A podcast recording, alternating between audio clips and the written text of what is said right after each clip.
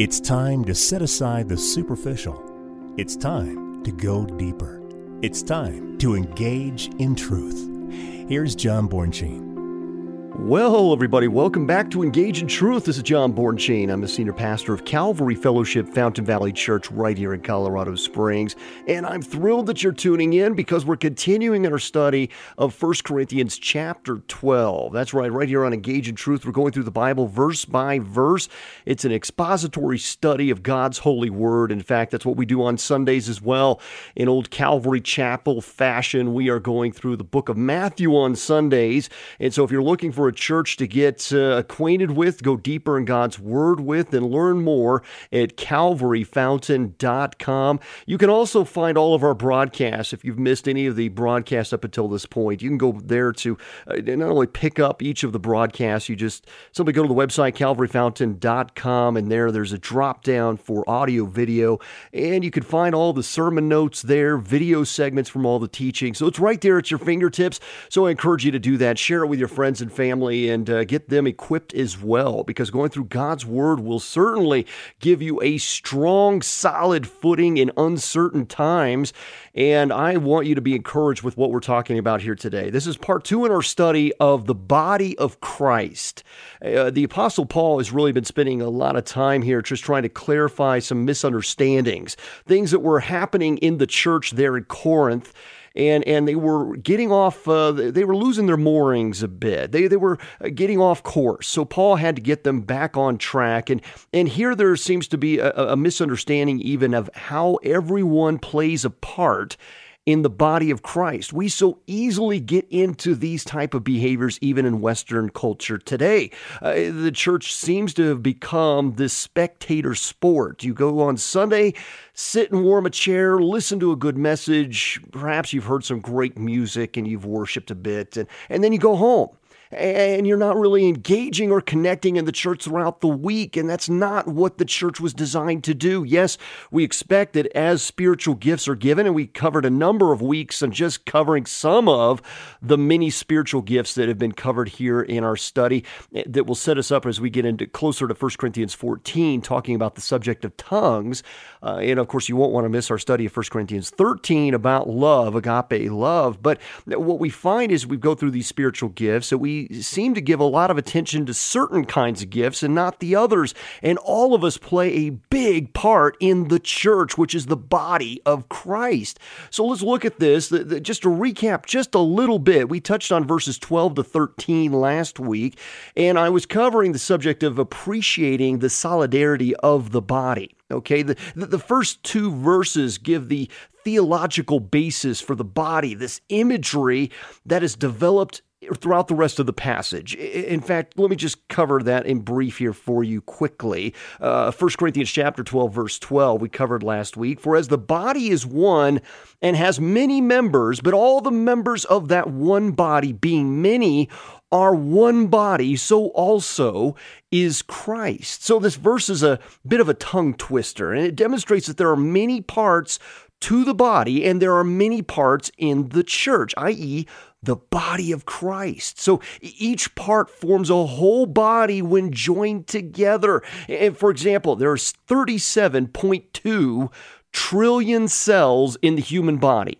And each separate cell is not the body, but together they form a working organic machine that's capable of doing far more than the individual cell could do on its own. Now, the term body is introduced in verse 12 and then repeated throughout. I mean, Paul will use it 18 times just in this chapter alone, and he employs this imagery frequently eh, throughout all of his epistles. In fact, we see this in Romans chapter 12, Ephesians 1, eh, throughout the book of Ephesians, Colossians 1, uh, Colossians 2, and chapter 3. So he really wants us to, to, he wants to drive home this message that we are the body of Christ, something that Ephesians chapter 5 captures so well, even giving us the imagery of the, the marriage union between a man and a woman in the home under this umbrella of marriage, is covenant relationship with Almighty God, and that is symbolic of the relationship and the structure of the church.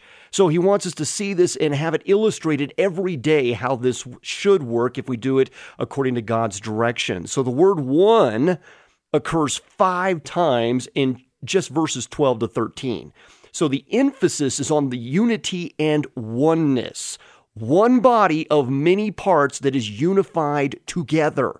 So Paul is so intent on driving on this point of our oneness in the church that he refers to Christ as the church. So, this is one of the places in Scripture where all believers collectively are called Christ. So you are an ambassador for Christ. We, I, have uh, hopefully drilled that point home several times of Second Corinthians chapter 5, verse 20. You are an ambassador for Christ. I mean, Paul had, had received on the road to Damascus this voice of the Lord saying, Saul, Saul, why are you persecuting me? From Acts chapter 9, verse 4. You see, Paul had been persecuting Christians and not realize that in so doing was actually persecuting Christ.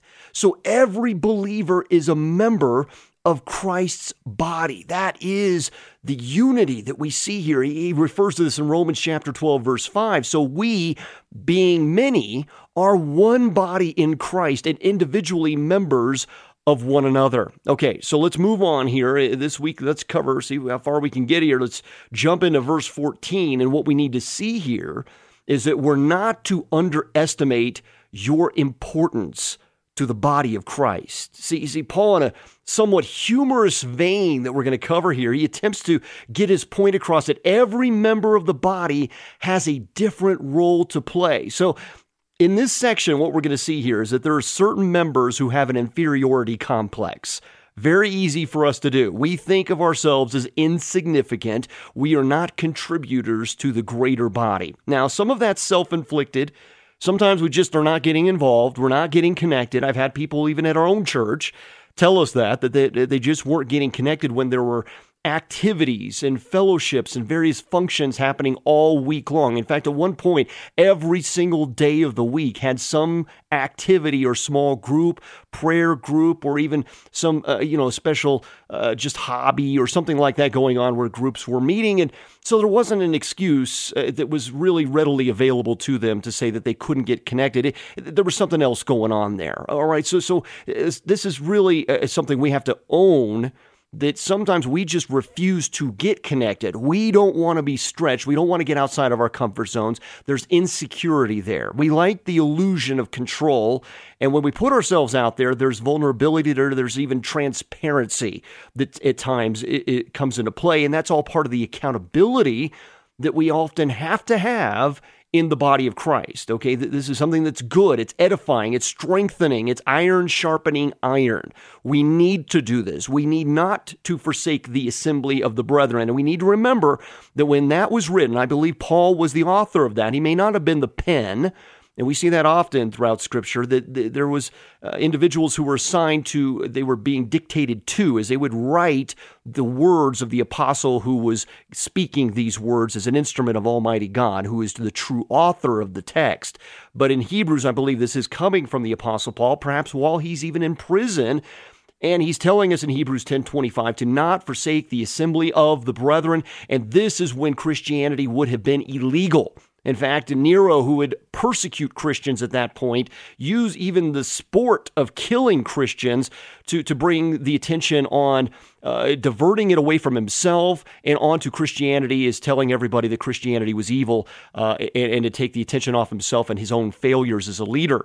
And, and we see that this would set up almost 200 years of persecution that would follow. So we have to remember that when that was written, Christianity was on the verge of or already deemed illegal. And the Apostle Paul is telling us do not forsake the assembly of the brethren, especially as the days draw near. And this is, of course, speaking of the return of our Lord Jesus and what we know and our understanding of the book of Revelation and the prophecies that are to be fulfilled there. So, uh, again, we need not to underestimate our importance to the body of Christ. We all have a role to play. Here's what he says verse 14. Even so, the body is not made up of one part, but of many. So every part of the body, every organ is valuable. I would say that no one in the church is an appendix or a set of wisdom teeth. Okay, now I'd even argue that those are valuable too, but everybody is somebody because we're in this together.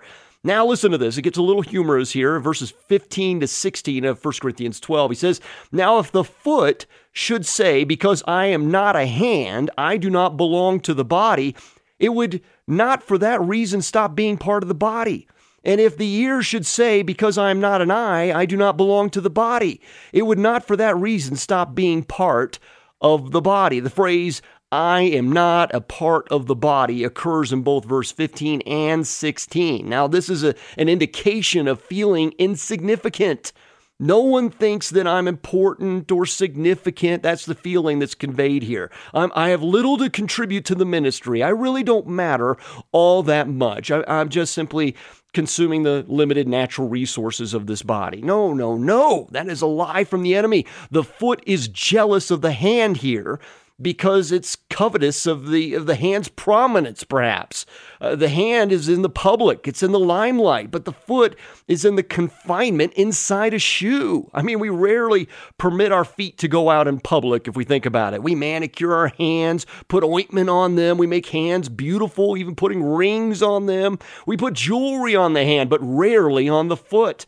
Hands take you know, the, the, all the delicate operations seem to come by way of the hand. We play piano or violin. We, we do delicate things. Many surgeons have very skilled hands. So it's no wonder the foot feels inferior. I mean, during a church vote, no one in the meeting raises their foot. It's always the hand that's being raised. The foot thinks the hand has so much dexterity. I mean, it can pick up things so easily. The foot has an inferiority complex complex because the hand is always out in the limelight. So the, the body would be in bad shape if it's without a foot. I mean, we rarely. Uh, think about what our body would be like if the foot were missing. Some of you listening to this may already know what that feels like. We need 200 different muscles just to walk. So if your feet and their muscles are not working very well, you aren't going very far. So if we even dislocate a tiny bone in our feet, our whole body is miserable. Feet are very important. So, why should the foot say, I don't count? I'm not important. No one ever notices me. No one cares about what I do. If I do anything no one sees or even cares about me, I don't belong. I, I might as well just give up. These are the things we often think from time to time if we truly are honest with ourselves. And, and God rewards the foot based on its design of being a foot. Okay, so, so often there's a lot of jealousy that starts to brew up. There, there's this inferiority that starts to brew up that we just think we're one of the muscles, we're just one of the cells and that other group of cells gets all the attention. And yet, God knows exactly how He has designed you, how He's wired you, and indeed how He has gifted you spiritually because you have the same Holy Spirit than I do. And yet, your gift may be manifested differently, utilized differently, doing something entirely differently than mine within the same body. So, if you've been gifted as a foot, it's easy to look at those gifted as hands and think how skilled and how capable they are, and that you're not important at all. However, all God expects is that you do what you can do with what you have. You do exactly as the Lord has gifted you to do, and you do the, to the very glory of God. You are working for Him and not for man. Now, we have to remember that each part of the body is important. Everybody is somebody because we're in this together. Now, the ear feels this uh, uh, inferiority to the eye. The eye is out front, whereas the ear is on the side. No one ever talks about their ears. I mean, lovers look at each other's eyes, they don't look at each other's ears. So the one who looks in their ears is the mother. I mean, and she's the one who's saying, "Hey, wash those dirty ears." Uh, so they say wonderful things about the eyes. Uh, the eyes have color. I mean, poets who, who write all these beautiful poems. They talk about eyes. They don't. They rarely ever talk about ears. So there's nothing very impressive appearance wise about ears. Has any? And I don't know that anyone's ever approached you and said you have incredibly attractive ears. I don't. I doubt that's happened. Uh, so, so you know, you ears out there can be very critical of yourselves and, of course, of your position. So, unfortunately, some at Corinth who lacked the more spectacular gifts of others were discouraged and they began to ask whether or not they had a place or even a, a purpose within the church. So Paul moves from the sublime to the ridiculous by envisioning an absurd scenario. Listen to this, verse 17. If the whole body were an eye, where would the sense of hearing be? If the whole body were an ear, where would the sense of smell be? So try to picture being an eye body, one massive six foot eye. How useless and unattractive that would be. The body depends on union of all the members to function, so it is utterly ridiculous for the body to consist of just one member. If all the church had, if, if all it consisted of was the pastor and teacher, how impoverished would that church be? I mean, a, a, body with just an eye would not be able to hear. A body with just an ear would not be able to smell.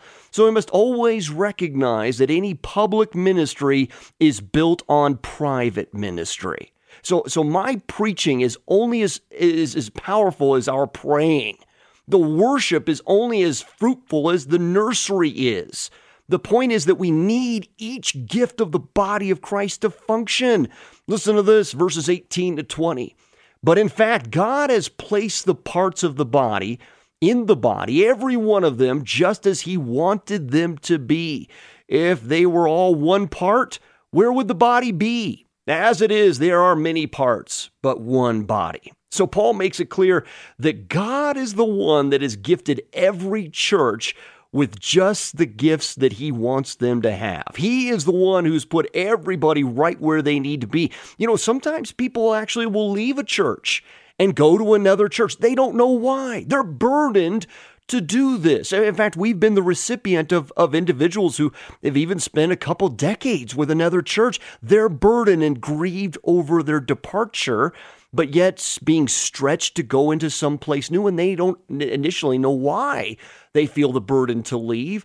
And it's amazing what has happened is that because we're all one body, at times just meeting in different buildings with different labels on the door, we need a part that is missing, while another church has too many of those parts. So each part is moved around exactly as God has appointed it, so that each body is strengthened up with the parts that they need. And it's amazing how that happens at exactly the perfect time. Now, I can bear witness to that, even of what has just happened this past week in our church, where there were vital needs. And just as those opportunities were opening up, God brought the right part and piece, the perfect fit to fill that gap, to fill that void at exactly the right time. That's how God works. So we have to trust that this is not man's church, it is the Lord's church. He has gifted everybody and He puts them just as He wanted. The church is all about the sovereignty of God. Now we have to have a transition from those who feel inferior in their gifts to those who feel superior in their gifts. That's what we look at next in verse 21. So we're not to overestimate our importance to the body of Christ. So nor we are to underestimate so here we're not to overestimate our value. So no, we, we need to squash the spiritual pride that we may have right now, that I'm pretty special to my church body. If I weren't there, they would be in trouble. Oh no, that, that attitude needs to go. If anything good is coming out of you, it is because the Holy Spirit is doing it in and through you. So 1 Corinthians 12 verse 21 says, the eye cannot say to the hand, I don't need you. And the head cannot say to the feet, I don't need you. I love how Paul is giving this vivid imagery here. So we've seen on several occasions in this letter, pride was indeed a problem among the Corinthian church. All the members in Corinth need each other, and no one is expendable. Okay. And we need this attitude in the church today as well. So 1 Corinthians 12, 22 to 25, we read, now, much rather, those members of the body which seem to be weaker are necessary. And those members of the body which we think to be less honorable, on these we bestow greater honor. And, and our own presentable, unpresentable parts have greater modesty, but our presentable parts have no need. But God composed the body, having given greater honor to that part which lacks it, that there should be no uh, uh, schism in the body, but that the members should have the same care for one another. Okay, so Paul argues that every member of the body is necessary.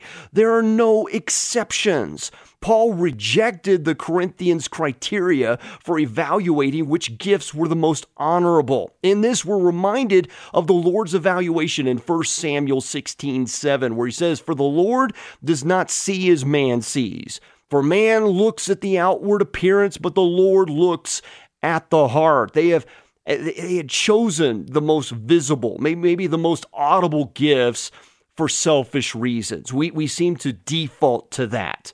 Uh, and those who are uh, being esteemed above others, uh, they, they really should be concerned of the words of Christ in Matthew chapter 20, verse 16, where we read that the first will be last. Okay, it's really easy for us to jockey for position even in the church. That's what happens in religious circles where we find ourselves in our identity by the ladder that we climb rather than by the Lord that we serve. So the sole purpose of the gifts was to build up the body of Christ. The true criterion for the greatness of any gift would be its usefulness to the body of Christ. So, uh, what's really essential to the ongoing life of the church is the people behind the scenes, those who serve faithfully. And we tend to forget that many of the strengths we so admire in one person are often incompatible with the strengths we admire in another. I mean, think about it.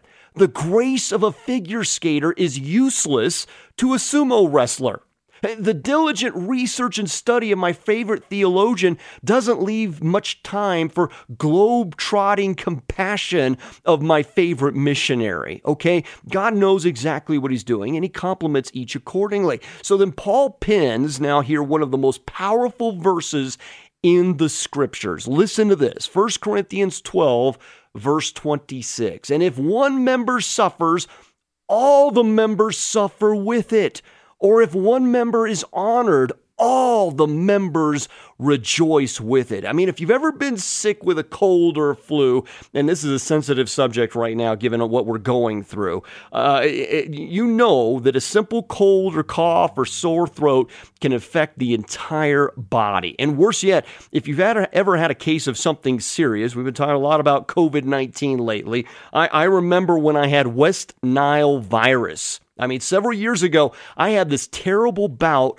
with a, this, this dreadful condition. This little bug didn't just affect my stomach, it affected my whole body. I ached from the tip of my head to the bottom of my feet. I experienced chills. I ran a fever. I was in flat out agony. So, when one part of your body suffers like that, the whole body is brought, brought down. I, I mean, Paul addresses the unity once again throughout his writings. We see this in Ephesians 4 15 to 16. He says, Speaking the truth in love, may we grow up in all things into Him who is the head, Christ, from whom the whole body joined and knit together by what every joint supplies, according to the effective working by which every part does its share, causes growth of the body for the edifying of itself in love. He says in Romans 12, verse 5 So we, being many, are one body in Christ and individually members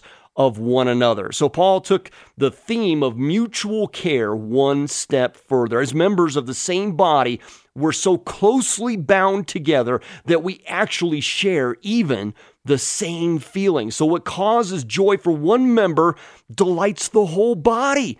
And when one member suffers, the entire body hurts. That's, that's what happens when you have a family. So if someone is struggling in your church, we should lift them up together. We should be burdened for them together. They're not on their own in this. We should truly lift each other up as Aaron and Hur did for Moses. We should be right there with each other, lifting each other up in intercessory prayer, helping each other. In fact, today I've been helping a gentleman build a deck at his at his home. He needed help, so we got the guys together and we're working to build his deck. He had hurt his back significantly. He needed help. That's what the body does. If one member is hurt, the other should lift him up. That's what a family does for one another. So, this concept Paul shares again in Romans 12, verse 15 rejoice with those who rejoice and weep with those who weep. Most of us do a, a better job of eh, eh, you know, we're, we're emphatic towards to those. We have the empathy and maybe we're a little sympathetic with those who suffer And, and then we have a hard time, if we're really honest with ourselves, we have a hard time rejoicing with those who are honored. Okay, so we can be very sympathetic, empathetic to those who are struggling, but then when somebody else is being honored for something that they have done well, we struggle to come alongside them in that because then we get a little jealous. And what happens is sin is brewing its ugly head. So if we could ever come to the conviction that we are truly a family, it would change many of our attitudes about ourselves and others in the church. And I know that I receive greater joy in seeing my children achieve than in my own achievements. So if we're a family, then why is it so difficult to see another member of our own body receive honor? I suspect that's probably pride. That's an issue in our own hearts. So, our measure for evaluating our gifted self images is not another body member, but our faithfulness in employing our unique gift for the good of the family itself. We must desperately yearn for the success of others. Now, I, yes, we should do that. We want others to succeed in understanding God's word, to have great victory on the front line, no longer tossed about by the waves, but on a solid footing, on a firm foundation in Jesus Christ. We should have great joy in our heart when we see others succeed, when the, the light bulb spiritually goes off in their life and their marriages are turned around and their family is doing well and they're in service to the Lord. Let us take joy in these things and not be jealous of them if we ourselves are going through some struggles. So now that we've done away with spiritual influence, inferiority and superiority complexes, uh, uh, these complexes that we deal with. We're ready to go on to the next one, but we're going to do that on the next radio program. We're out of time today. I want to thank you for listening to Engage in Truth. I hope you've been blessed by this program. Again, it is a ministry of Calvary Fellowship Fountain Valley Church. Services are at 8 a.m. and 10 a.m. on Sundays. You can learn more at calvaryfountain.com. We'd love to worship with you there. God bless you, my friends. Take care.